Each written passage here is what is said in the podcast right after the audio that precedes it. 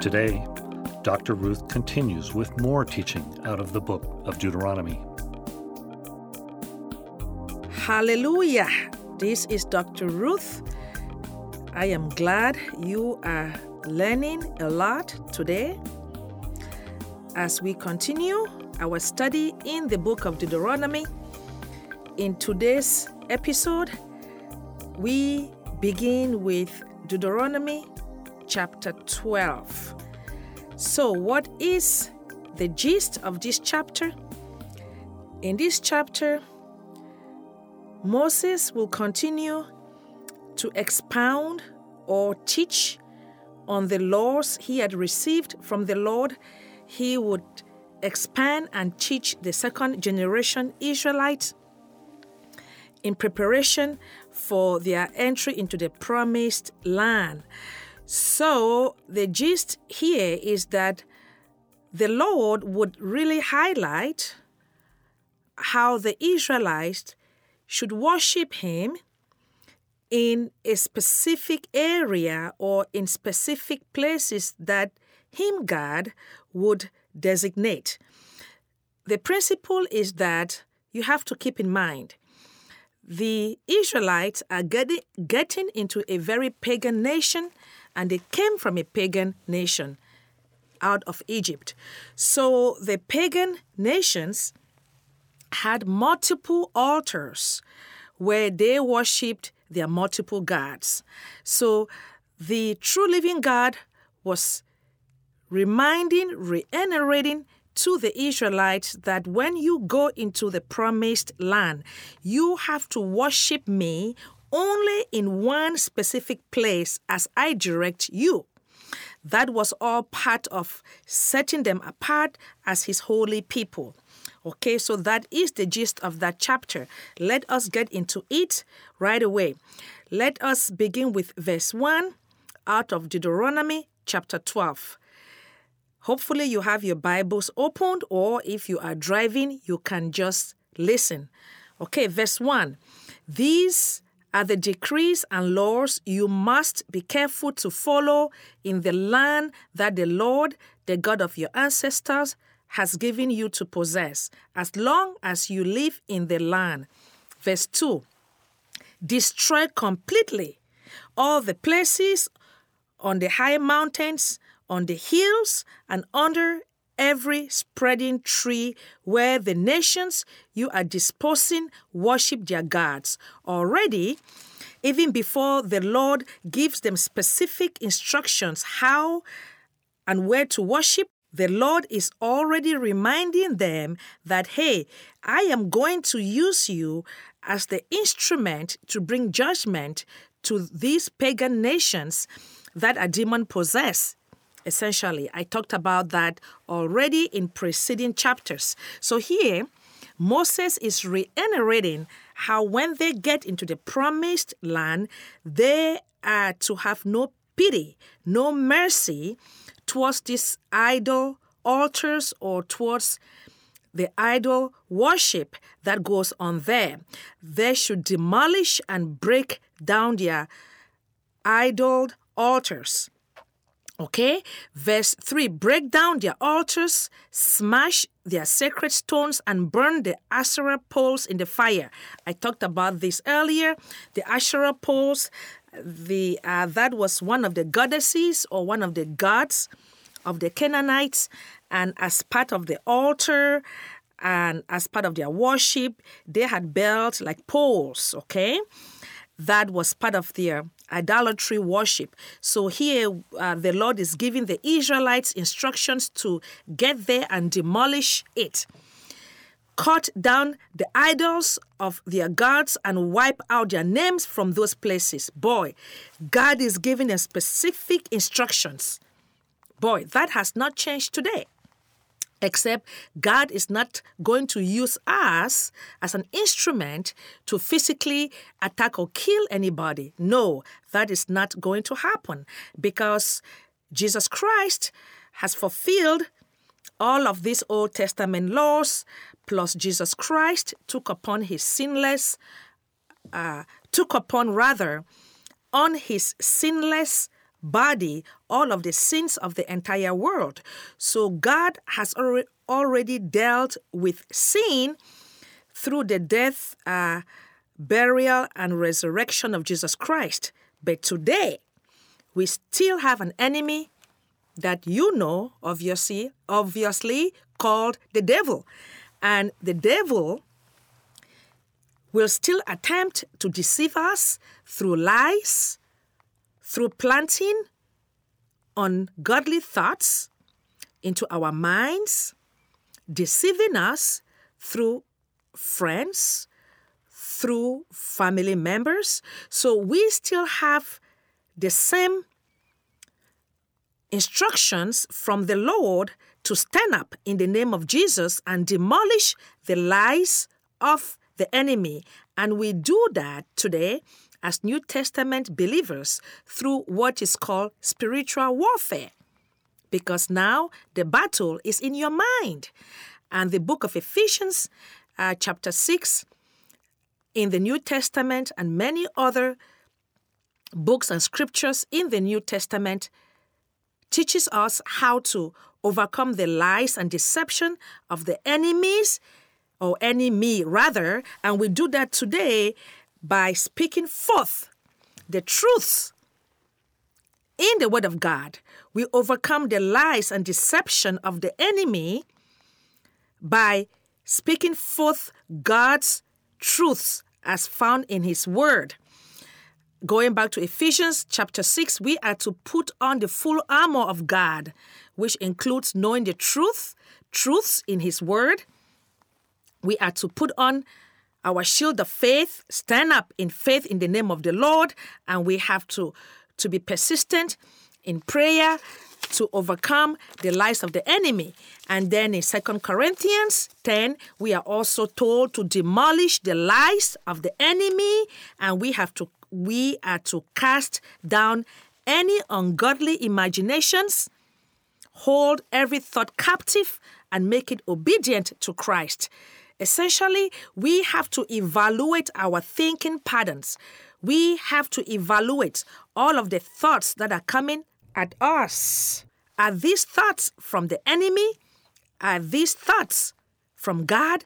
And if a thought is coming at you, or if your thinking pattern is not aligning or if it is not consistent with the truths in the Word of God, then you have to stand up in the name of Jesus and cast down that imagination, cast down that lie and deception from the enemy, scatter it, use your mouth as a weapon to demolish the lies and deception from the enemy. So the principle is the same today, except it is a spiritual warfare in your mind where you have the tools, the Word of God, to fight the enemy. So again, the same principle. Going back to verse 4 you must not worship the Lord your God in their way. Exactly like what I was saying in regards to the gist of this chapter. The Lord would give them specific instructions how they have to worship him, again, setting them apart from the pagan nations. Verse 5 But you are to seek the place the Lord your God will choose from among all your tribes to put his name there for his dwelling. To that place you must go. There, that is verse 6, bring your burnt offerings and sacrifices, your tithes and special gifts what you have vowed to give, and your free will offerings, and the firstborn of your heads and flocks.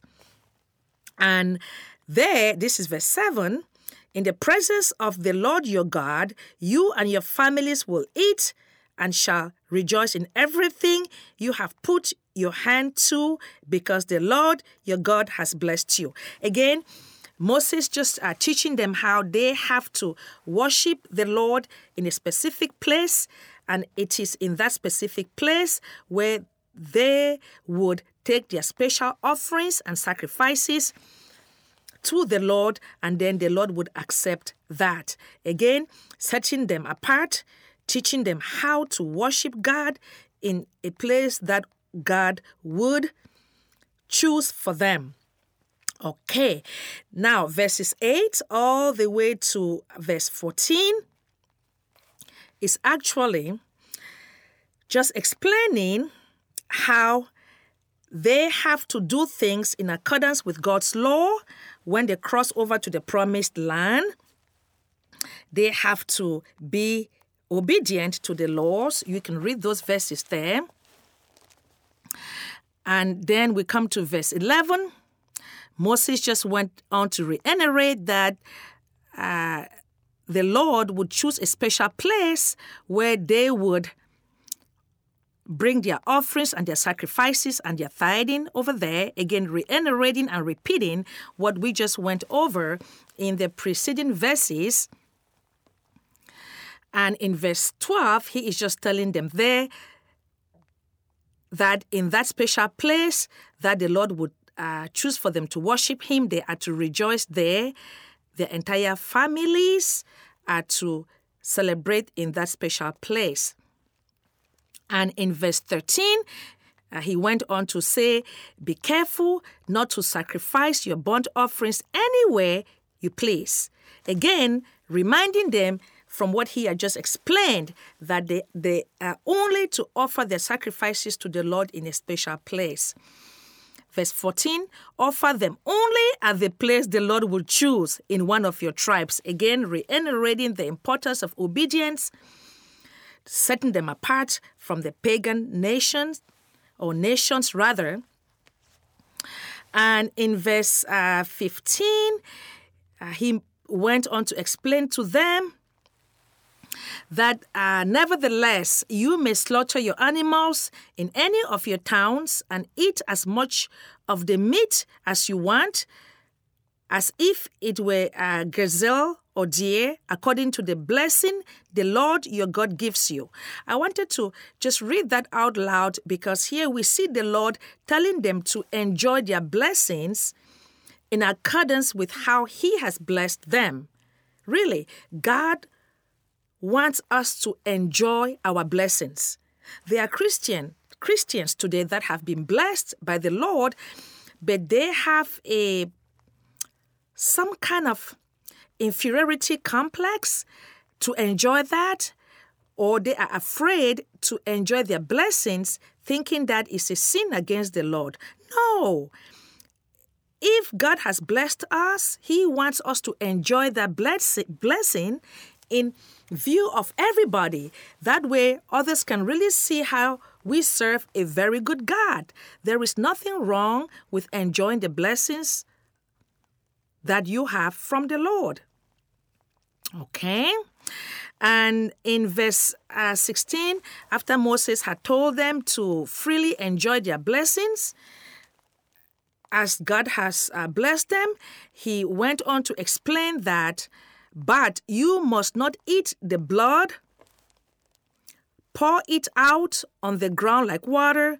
Verse 17, you must not eat in your own towns the tithe of your grain and new wine and and olive oil or the firstborn of your herds and flocks or whatever you have vowed to give or your free will offering or a special gift.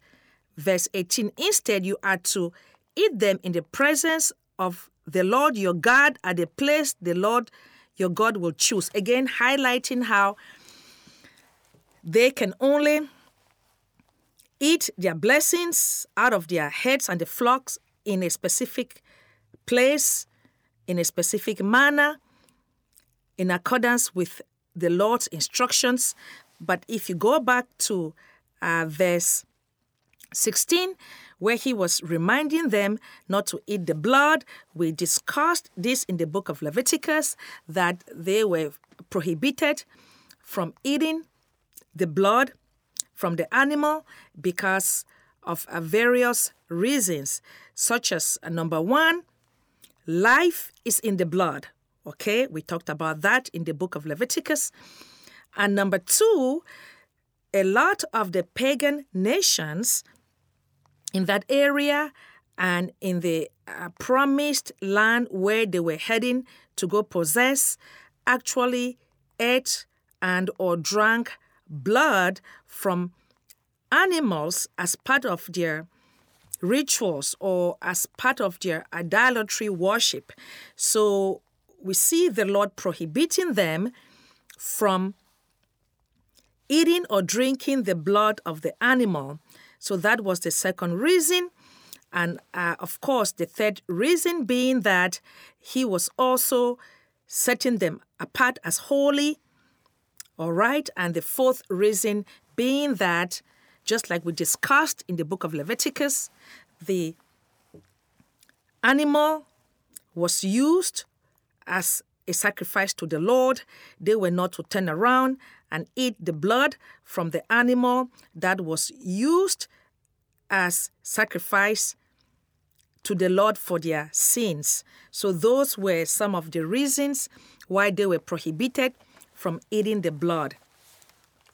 So, uh, verses 18 all the way to verse 19 just went on to summarize what I just said. And then if you come down to verse 19, it reads, Be careful not to neglect the Levites as long as you live in your land. We see here how the Lord was giving them instructions not to ignore the Levites. If you remember, the Levites were dependent upon the tithes and offering from the people in order to care for their own personal needs because the Levites were prohibited from having jobs or they were prohibited from engaging in any sort of business outside of the sanctuary.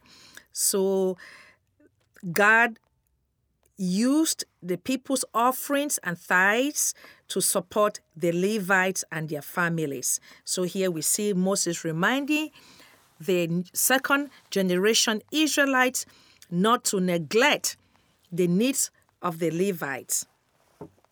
Okay. And uh, verses 20 all the way to 25 just goes on to highlight again how the Israelites can enjoy the blessings that they've been blessed with from the Lord. In verse 20, there, we are told how if they start to crave for meat, and Moses is saying that in verse 21, he is saying that they can eat as much meat as they want, but it it can only be done in the place where the Lord would assign for them to eat their offerings, essentially highlighting how if the Lord has blessed them, they can as well enjoy the blessing and celebrate, but they have to do that only in the specific place that the Lord would assign for them to offer their sacrifices and eat their offerings. And in verse 23, Moses uh, went on to remind them, but be sure you do not eat the blood because the blood is the life, just like I had already explained. And you must not eat the life with the meat. Again, I had just explained that for the uh, four reasons which I had just explained again briefly because life is in the blood Okay, number two, because the pagan nations ate and drank the blood of animals as part of their idolatry worship, so they were not to eat or drink blood uh, for that reason. Number three, to set them apart from the other pagan nations. And of course, the fourth reason being that the animal and its blood was part of their sacrifices to the Lord. They cannot turn around and eat or drink the blood from the animal that had been sacrificed to the Lord for their sins. Okay. So those verses went on to explain what I just uh, summarized to you as far as not eating or drinking the blood of the animal. In verse 26, Moses just went on to explain what I just summarized to you, but take your consecrated things and whatever you have vowed to the to give and to go to the place the Lord will choose.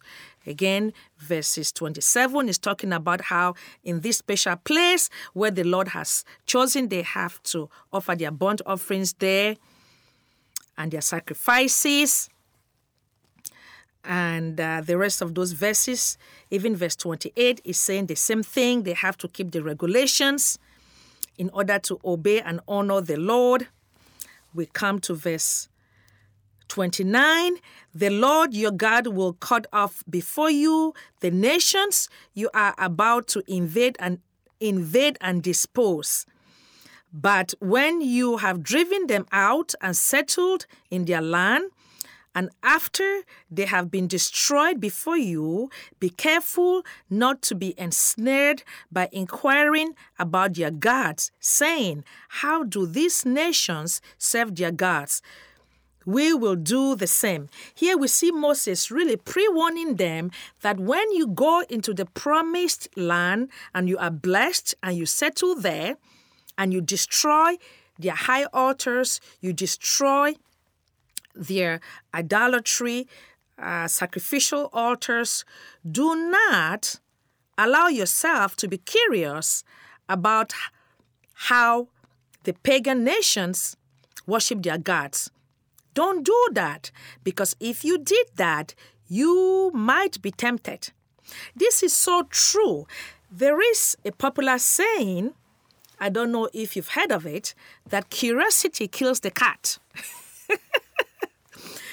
you know, so we see Moses telling them that do not even be curious about how these pagan nations worship their gods.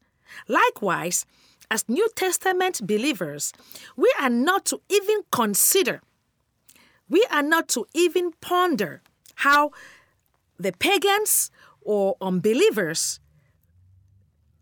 go about doing their things. That is none of our business because there is a general principle that you cannot be tempted with things that you don't think about. So, as New Testament believers, really, we have no business asking ourselves, man, how are these unbelievers becoming so rich? How and why are these unbelievers becoming so successful? What are they really doing? Because when you start to ask such questions, number one, you are not trusting the Lord.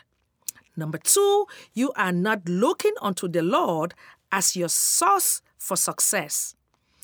You are opening yourself to curiosity how the unbelievers go about doing things which brings them success, at least physically.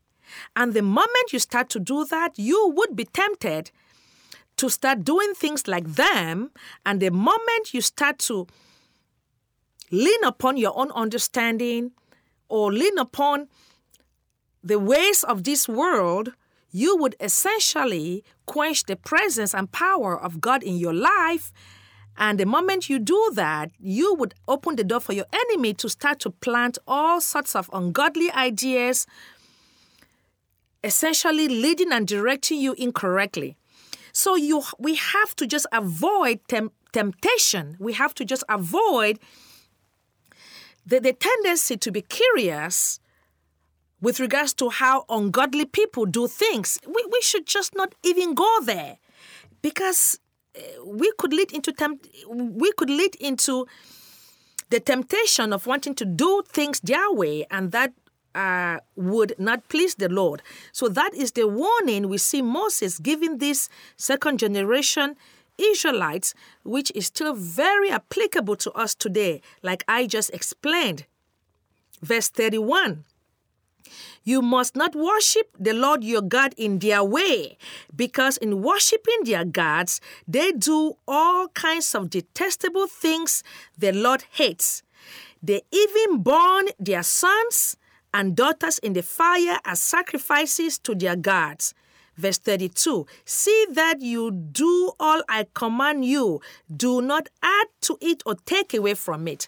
Just exactly what I was saying we see Moses pre warning these Israelites that when you get into the promised land, don't become tempted or curious to figure out how these pagan nations worship their gods because they did or they, they do detestable things that are horrible to the extent of child sacrifice to please their gods. Don't do that.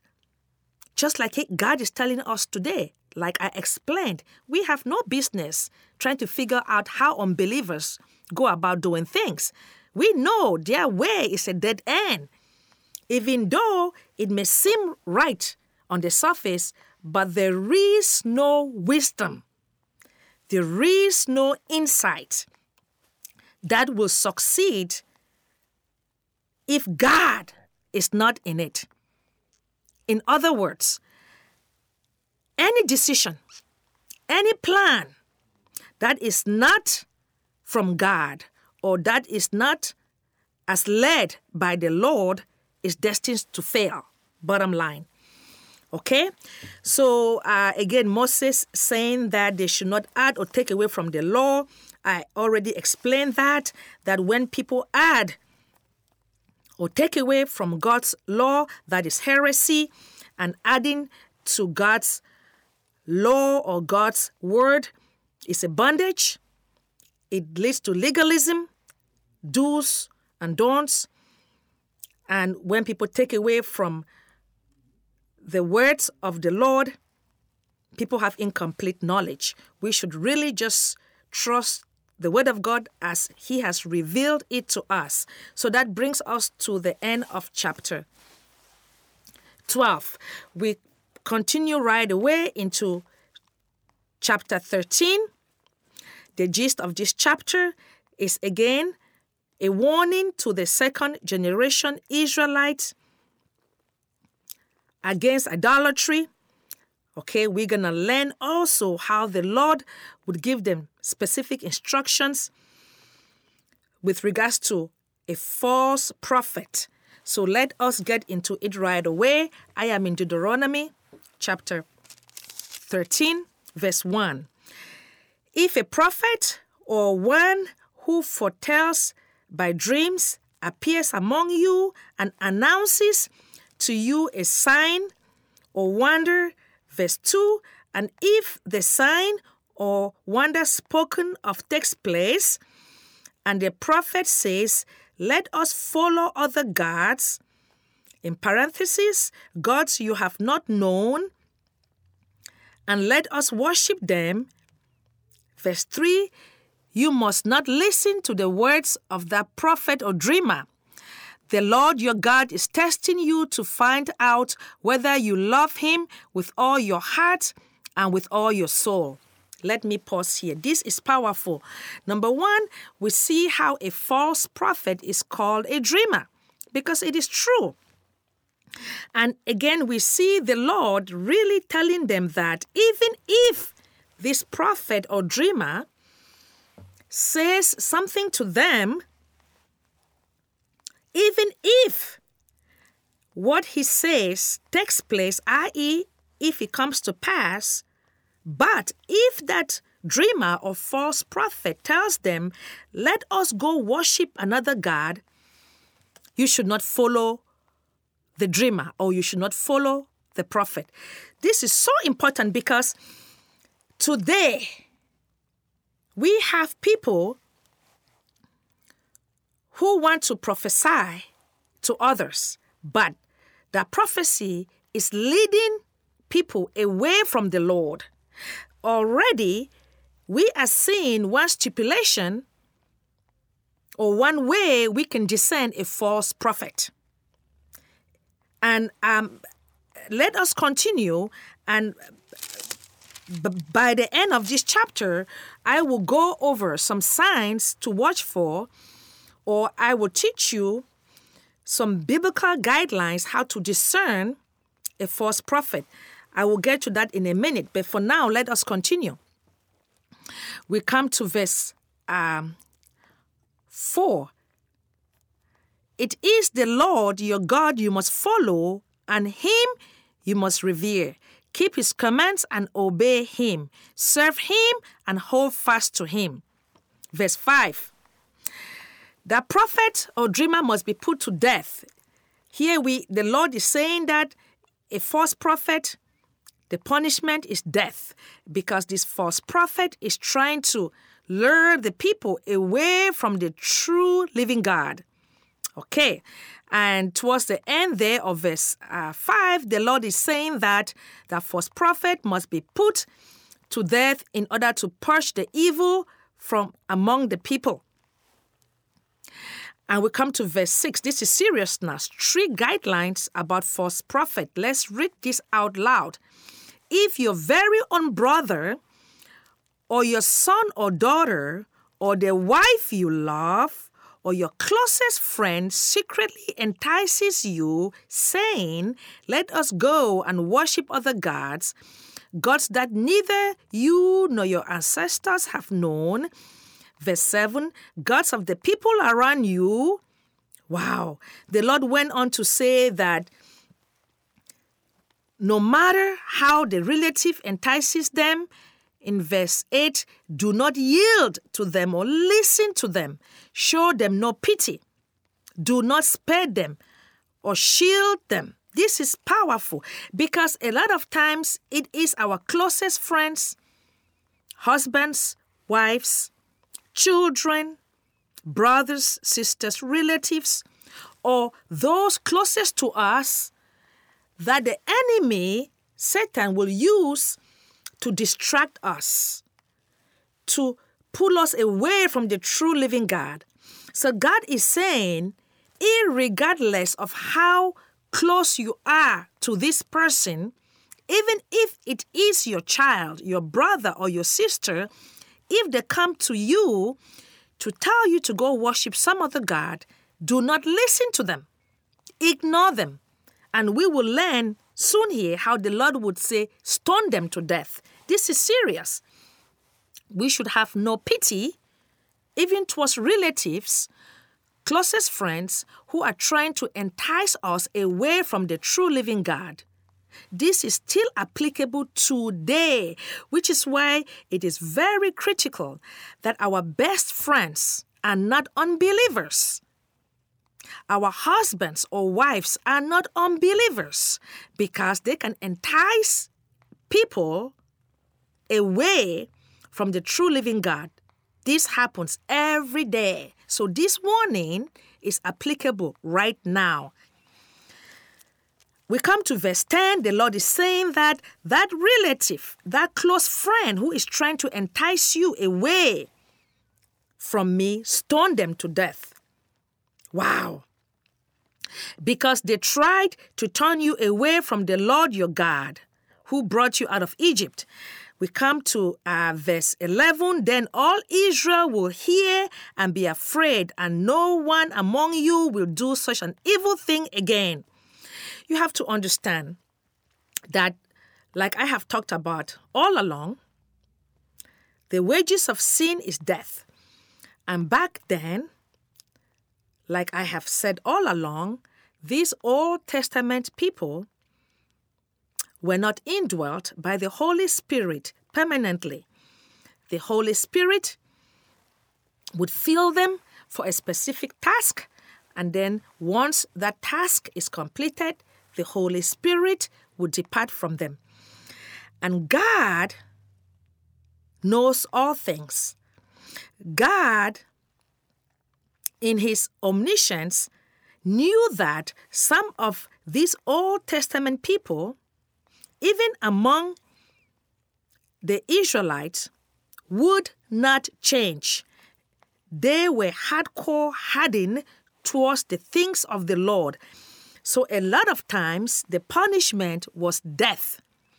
That is why, as we proceed here, we would see the Lord telling Moses to tell the Israelites that some of these detestable deeds, the person committing them must be stoned to death.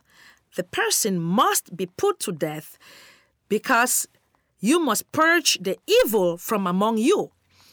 And one reason behind that is so people cannot copy that behavior.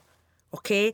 When that evil person was put to death, either by stoning them, others will see that, and that was supposed to prevent others from copying or imitating that behavior. So the punishment was a righteous final judgment to purge the evil from among the Israelites. That is how God dealt with a lot of evil back then. But of course, today we are not to kill people, like I have often said, because Jesus Christ has dealt with the sin issue. But today, people are just killing themselves because they allow Satan to, dis- to destroy them. Okay, we come to verse 12. This is interesting because now the Lord would also give instructions how if one of the towns of the Israelites, or if the Israelites hear that one of the towns that the Lord is going to bless them with, if there is a troublemaker there, i.e., someone such as a false prophet who is trying to entice them away from the living God, that town also would have to deal with God's punishment. Let's take a closer look at these verses, beginning here with verse 12.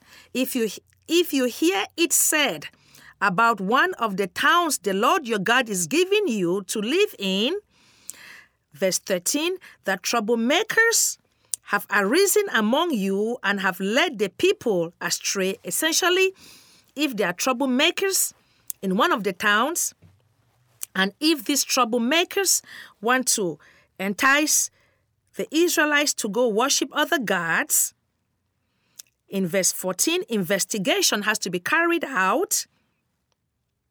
And if upon the investigation it turns out that it is true that there are troublemakers there, leading people astray. Verse 15 is a punishment. You must certainly put to the sword all who live in that town. This was serious. The Lord wasn't going to have one person or two persons lead people astray. Wow. So, uh, boy, every person in that town was to be killed. Hmm and then the plunder is to be gathered. We will, as we proceed in the Old Testament teaching, especially when we come to the book of Joshua, we will learn how this principle is in operation and how uh, some of the towns were accused of uh, worshiping false gods, but upon investigation, it turned out to not be the case, and these guidelines saved some of the towns. We will learn that when we get there. Okay, so the rest of these uh, verses, verse 16, all the way to the end of uh, chapter 13 here, is just talking about how the town that is found guilty of essentially worshiping a false god would remain ruined forever. Wow, never to be rebelled. It was a curse. So in verse 17, we are told how if the punishment is carried out against the town or city that is found guilty of worshiping a false God, once that punishment is carried against them, God's anger would be appeased or God's wrath would be satisfied. Okay? And then um, God would bless them for carrying out the final judgment against the city that was found guilty of practicing idolatry or worshiping false gods. Essentially, the Lord was just telling them that if you carry this punishment against this city, then you would appease my wrath and I would bless you because you would serve justice on my behalf. That is what that is saying. And then in verse 18, because you obey the Lord your God by keeping all his commands, I am giving you today and doing what is right in his eyes. That just went on to say that the Lord would bless them if they carried out his commandments by destroying the city that was found guilty of worshiping false God. So that brings us to the end of chapter 13, highlighting God's dislike of idolatry, God's dislike when his children go astray, worshiping false gods, and that is still applicable to us today. God is not pleased when we turn away from seeking Him in every area in our lives and instead we turn onto other sources such as unbelievers to seek guidance and direction that does not please the Lord, especially today as New Testament believers, we have no excuse.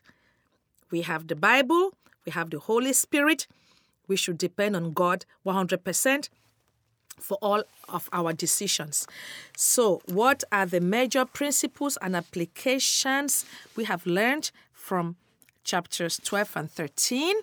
So, I have four major principles out of chapters 12 and 13. Principle number one obedience. Obedience, obedience. We have talked about this. This is obvious. Obedience to the laws of God fosters his blessings and it displays how much you love God. I have talked about that over and over, so I am sure you you have it down by now. Principle number 2, intolerance for sin and idolatry. We talked about this, how the Lord gave the nation of Israel specific instructions, how when they get into the promised land, they were to demolish the idol worship altars there. Principle number four God's holiness is highlighted in these chapters. We talked about how God gave specific instructions for the Israelites, again, not to eat the blood from the animals. I explained how this was part of God's holiness to set the nation of Israel apart. The fourth major principle is God gave instructions and specific guidelines on how to deal with a false prophet. We talked about that. So now uh, that brings us to the application.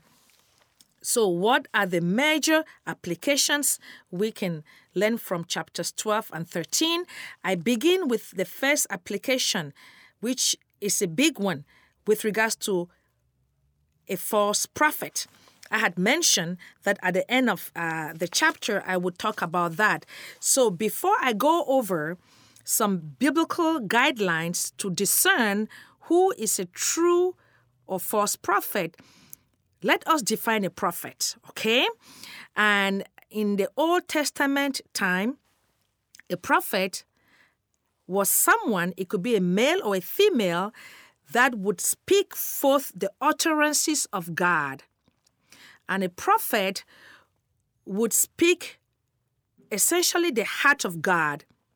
So God would speak to a person either through a dream or a vision or an impartation from the Holy Spirit, and that person would, would speak forth God's heart to the people.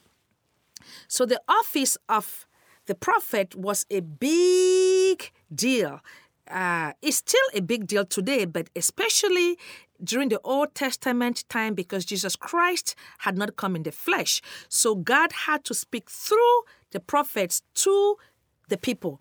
So it is important that we understand the guidelines of how to discern a true prophet. So, with that brief background, I have eight. Number one, a true prophet speaking forth God's decrees will always, always point you to God, to Jesus Christ.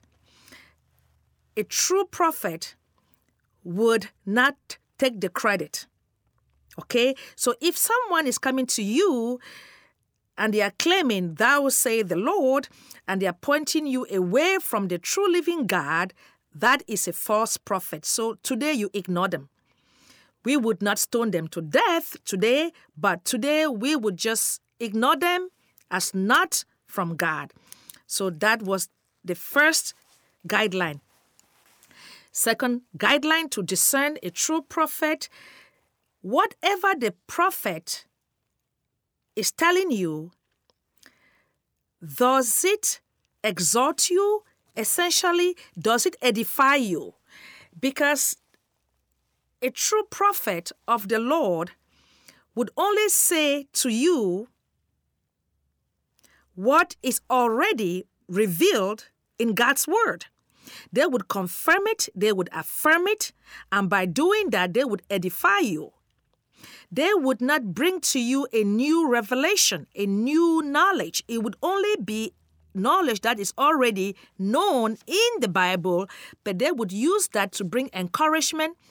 Okay? It would edify you, confirm what you already know, but you were kind of doubting or you were wondering. This is so relevant because today we have so many people who would say, Oh, the prophet tells me so, so, and so. But it is something that is not even in the Word of God. A true prophet would only reveal to you information that is already in the Word of God. They would bring clarity, and that information would edify you. It will affirm and confirm what you already know. Okay. Moving on to the third guideline which is a piggyback from the second one, is what the prophet or prophetess, prophetess is if it's a woman, is it consistent with the word of God, just like what I was telling you? All right.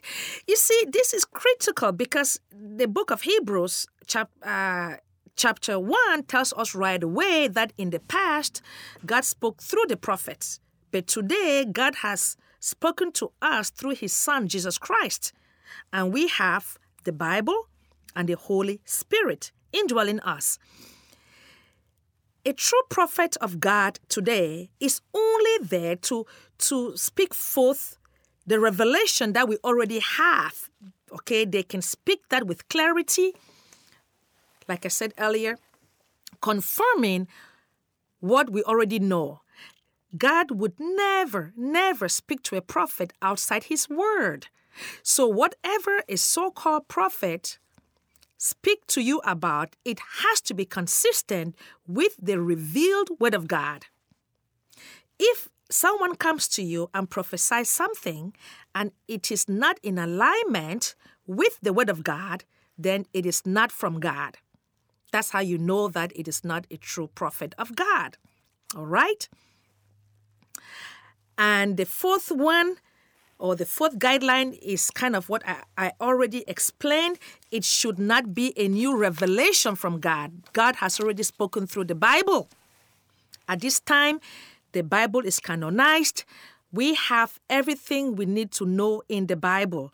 So the fourth guideline is that if a prophet speaks to you, it is not going to be a new revelation from God.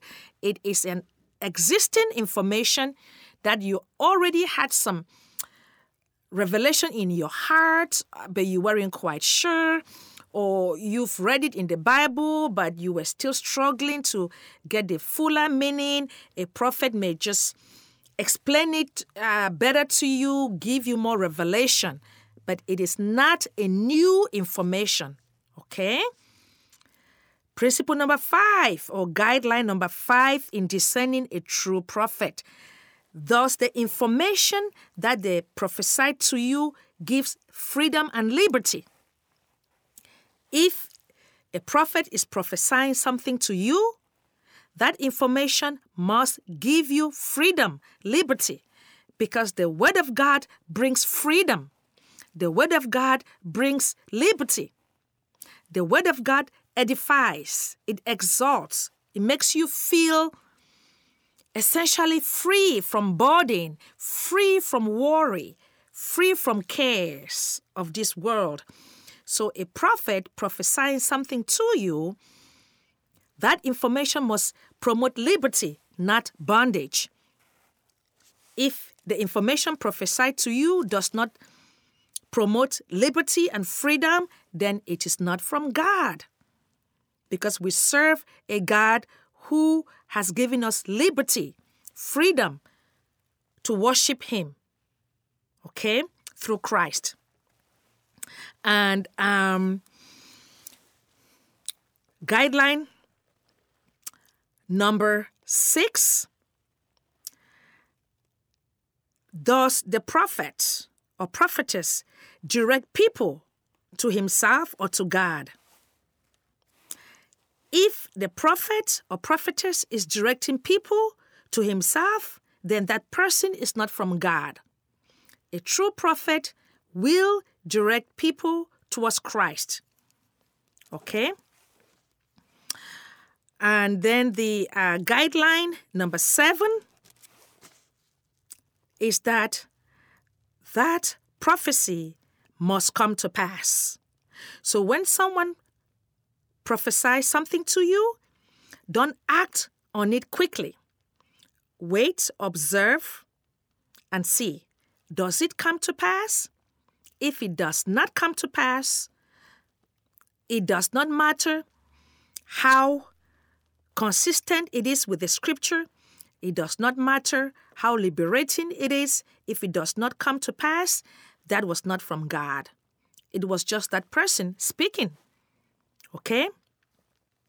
And the uh, eighth and last guideline is that if it is a true prophet from the Lord, it will promote spiritual growth, spiritual maturity, as it will draw you closer to the Lord.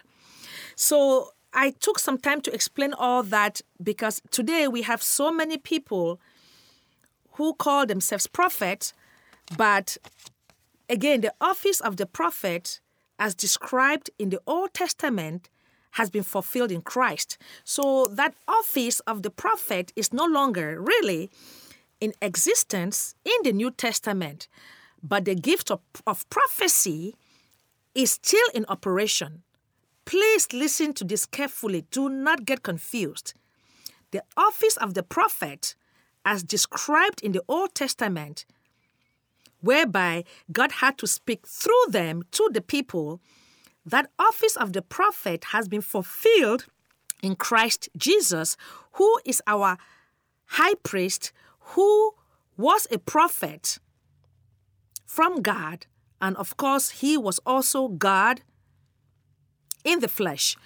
So that office of a prophet has been fulfilled. However, the gift of prophecy is still in operation today in the body of Christ. We are told that in the New Testament, especially in First Corinthians chapter 12, where we are taught about the gifts of the Holy Spirit. Prophecy is one of those gifts which is absolutely still relevant. So today, can people still prophesy? Yes. However, the prophecy has to fit in those guidelines I just went over as outlined in the scriptures. So please do not get confused. I really hope that is clear. So, moving on to the next major application here again just piggybacking on the whole thing of uh, the prophet god is after new ideas like i said earlier god is after charisma there is nothing wrong with that we have to learn to use wisdom and discernment okay to discern who is truly prophesying as unto the Lord or who is just using their looks and charisma to deceive people we should not be moved by people's uh, fluency in speech, by people's looks, or by people's uh, new ideas. We should pause, evaluate what people are telling us in light or in accordance with God's word. No matter how good looking somebody is, no matter how charismatic they are, no matter how well they can speak, you must evaluate whatever they are teaching you to be certain it is in accordance with God's decrees as outlined in the Bible. Do not be swayed. Know the word of God for yourself. That way you are not deceived. That is so important because we are in the last days and many godly Christians are being deceived because they don't know the word of God. The only way you can come against deception and lies is to know the words of God for yourself and spend time in the presence of God. Which is why I am so glad you are listening to this podcast and you are growing and learning the Word of God. Okay, and the next application here is that we should have no tolerance for sin. I already explained that. And we should not be curious how unbelievers go about their dealings because that is not our business because curiosity kills the cat. The moment you open yourself to to be curious about how unbelievers do things, you would open the door for the enemy to plant lies into your soul, and that may have the potential to lead you astray. So do not do that. Okay, so avoid the temptation of wondering how ungodly people do their things. So that brings us to the end of this episode. I'm, I'm really believing that you've learned a lot from the Lord so far. So, Father God, I thank you for these lessons we've learned from chapters 12 and 13, especially how we as New Testament believers can learn and apply wisdom and discernment in discerning who is a true leader or not. Father God, there are so many people who are moved by their emotions, even though you have told us that we should live by faith and not by sight. Yet there are many people struggling with just walking by faith. Help us, Holy Spirit, today. Strengthen us so we can be people who trust and rely on you wholeheartedly, Father God. You are such a good God. And I am believing by faith that this prayer is answered. In the name of Jesus, Lord. Bless everyone today. Guide their paths, direct their paths, guide their decisions, comfort them, go before them as always. We thank you for you as such a good God. Father God, we have prayed in the name of our Lord Jesus Christ, and we know this prayer is answered. And everybody says, Amen. Before we go, I want to remind you to visit our website, drruthtanyi.org. That's D R R U T H T A N Y I dot O R G. And check out our event page and sign up for one or all of our upcoming events. While there, remember to subscribe to Dr. Ruth's monthly Bible teaching e newsletters so you can start receiving more life changing teachings. If Dr. Ruth's teachings are a blessing to you, we would like to know that. So would you please send us an email and let us know? Here is our email address info at drruthtanyi.org. That's I N F O at D R R U T H T A N Y I dot O R G. You can also find Dr. Ruth's simple and practical teachings on YouTube. Just search for Dr. Ruth Tanyi Ministries. Subscribe to our YouTube channel and watch Dr. Ruth's Bible teaching videos at your convenience 24 7. Remember to click the notification bell on YouTube after you subscribe. That way, you will receive alerts when we upload more Bible teachings. I am Chris Oram and may God's abundant blessings chase you today. In Jesus' name, amen.